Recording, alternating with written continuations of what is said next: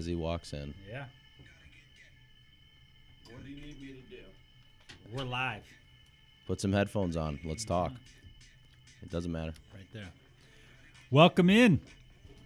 This is the uh, best darn 12 minute podcast on real estate and mortgage in this land of the USA that I know of. Uh, David Hall here with Patrick Ali. What's going on, How everybody? are you? Good. Really good. Good to see you. Mr. Chris Pizzoli joining us this week.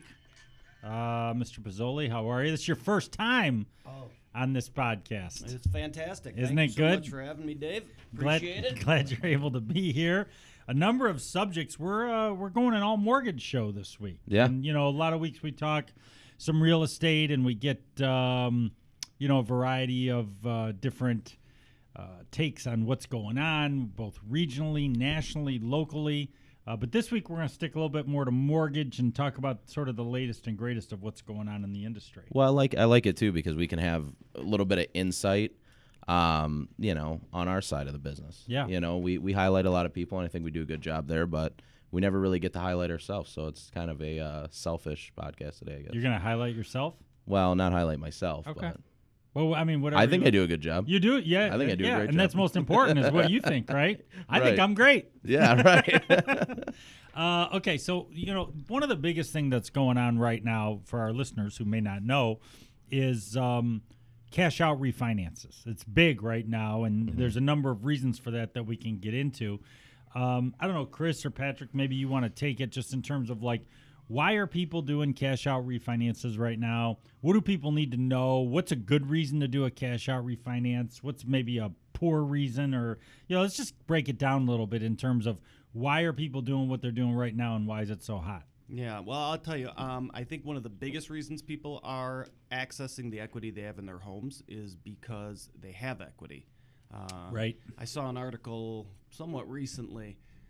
It was uh, comparing equity that people have in their homes from 2012 to today, and the average American has three times as much equity Wow. now that they did, you know, five six years ago. So, the first reason people are doing it is because they can. Right. Um, And when you think about those numbers, by the way, just on a scale, like let's say you had, you know, $6,000 in equity back in 12 and now you have 18, or if you had 15, now you have 45, or let's say you had 25, now you have 75. And Mm-hmm. those are all averages, but that's those that's the way the numbers work. And that, those are big numbers. You know, Oh, some of those numbers are big numbers. Yeah, it's real. It's Yeah. very real. So I think that's the first thing is, you know, if you have equity, you know, I think that spurs on people's kind of imagination. Is there something I want to do to the house? Is there something the home's been needing for a number of years that maybe we've been neglecting?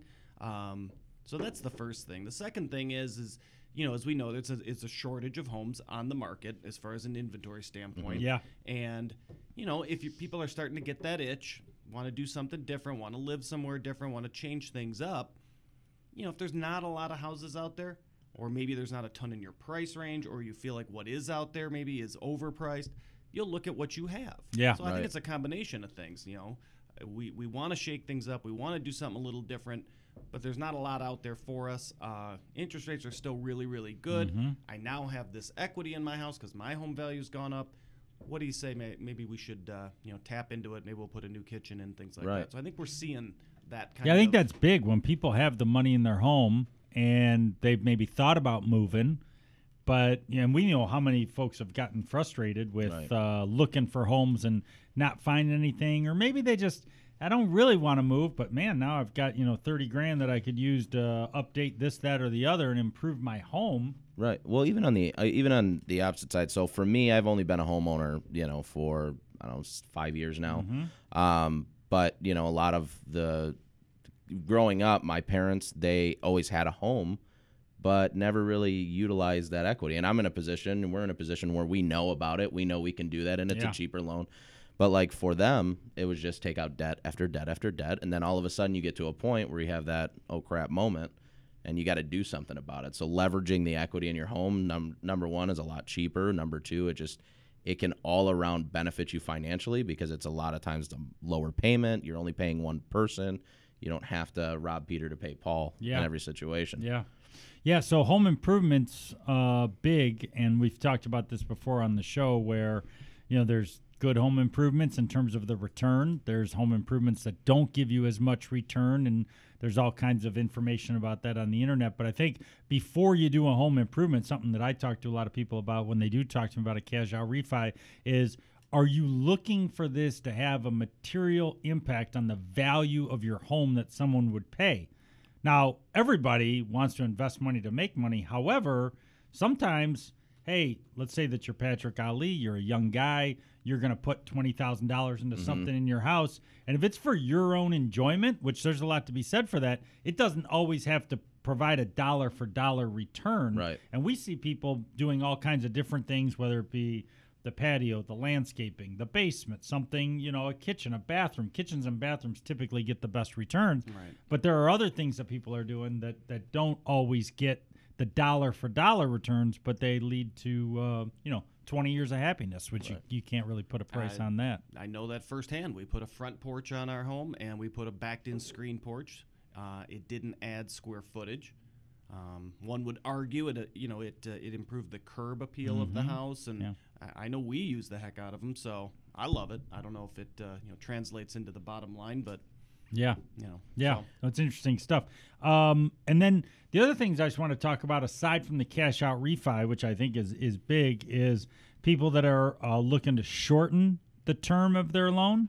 Um, I, I, I well, I think that that's one thing we should talk about because that's pretty popular right now from the standpoint that if you if you kind of take out sort of when rates have been where they are and you just forget about that over the last few years they've been in the high threes low fours we still have very attractive interest rates historically and so to be able to get your hands on a rate in the fours on a 15 or 20 year whatever it is it's pretty attractive and Right. and and you know Chris and I are a little older than Patrick. So Chris and I, back in our day, you know, people were trying to get you know something in the sixes on a mm-hmm. 15 year. So now it, it just historically, you're not going to be able to pay off a 15 year mortgage uh, for a lot of people in a rate in the sixes or in the sevens because it's just too expensive for you. But you know, in the fours. It's very doable, uh, and we're seeing a lot of people that want to shorten their term. it's an aggressive approach. Yeah. I mean, it's it's the way to not spend a lot of time. I, and I, I mean, even home ownership is great, and I love the fact that I can say I own a home, but also, you know, I'm I'm blowing a lot of money to own that home. Mm-hmm. So I mean, the faster that I can blow money and then have the other 15 years. Well, it's just how are you going to blow your money? You could exactly. be blowing your money on rent. You can blow, you know, what I mean, like housing is an expense, you know, Yeah. and it's just that's the way it is, and you get a deduction and everything else. But uh, I don't know anything else on the shortening of the term, Chris, that you've been yeah, seeing. I think. Well, we were actually talking with someone yesterday about it, and I think this is just a common thing that you know is is really good to look at in any market and in any environment. But specifically, most people either maybe know this, don't know it, and if they don't, they know it, they probably don't really want to think about it. But your mortgage is front load, front loaded with the interest. Yeah. You pay mm-hmm. all the interest up front, and when you look at a 30-year mortgage and you actually break down what percentage of your payment is going to principal and what's going to interest. I mean, it's okay to look at it over, you know, one month, two month. You start looking at it like the first five, six years of what you've actually accomplished in terms of paying down your loan versus what you've paid in interest, and you compare that with a 15 year.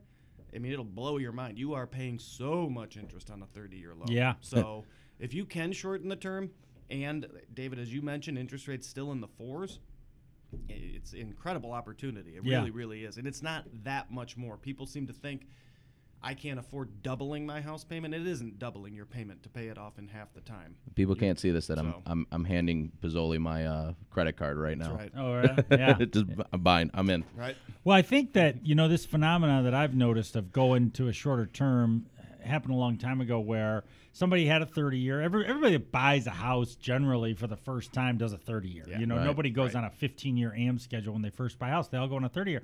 But if they've paid the house off down over those three, four, five years maybe, and then they go to refi. Some people mentally are like, well, I don't want to reset at thirty. I want Right. to shorten my term.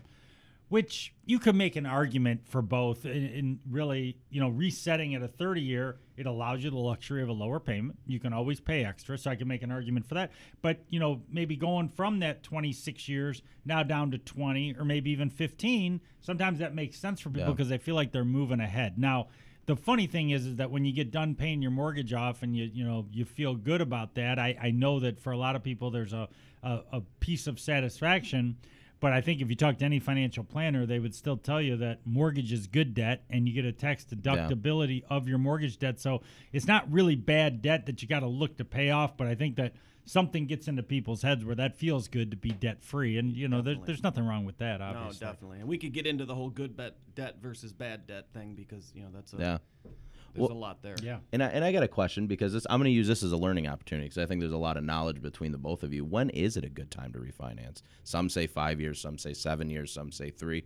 Like when when is that a good opportunity to take a second look at your mortgage and Well, I think it all it obviously all depends on circumstance. My short answer would be obviously if you're looking at a rate reduction of any mm-hmm. type, that makes sense. I also think that you might have some life needs. You know, I see a lot of people that, you know, they're at like four and a quarter, and if they refinance because they want to, you know, pay off some other debt and maybe take some cash out, then they're going to four and a half. I mean, a quarter point in interest really is not that big a deal in the overall scheme of things. We all want to save money on interest. There's no doubt about that.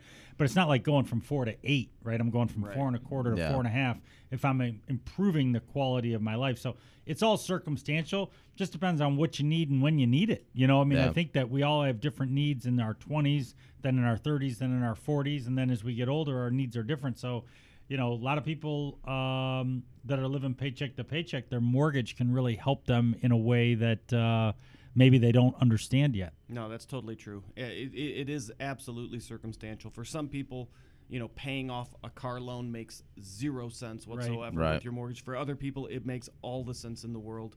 Um, certainly, one thing we haven't talked about, but is worth mentioning, is anybody that's paying mortgage insurance should always Yeah. look and see what their options are Yeah. as far as refinancing. So, Yeah. you know, you're good.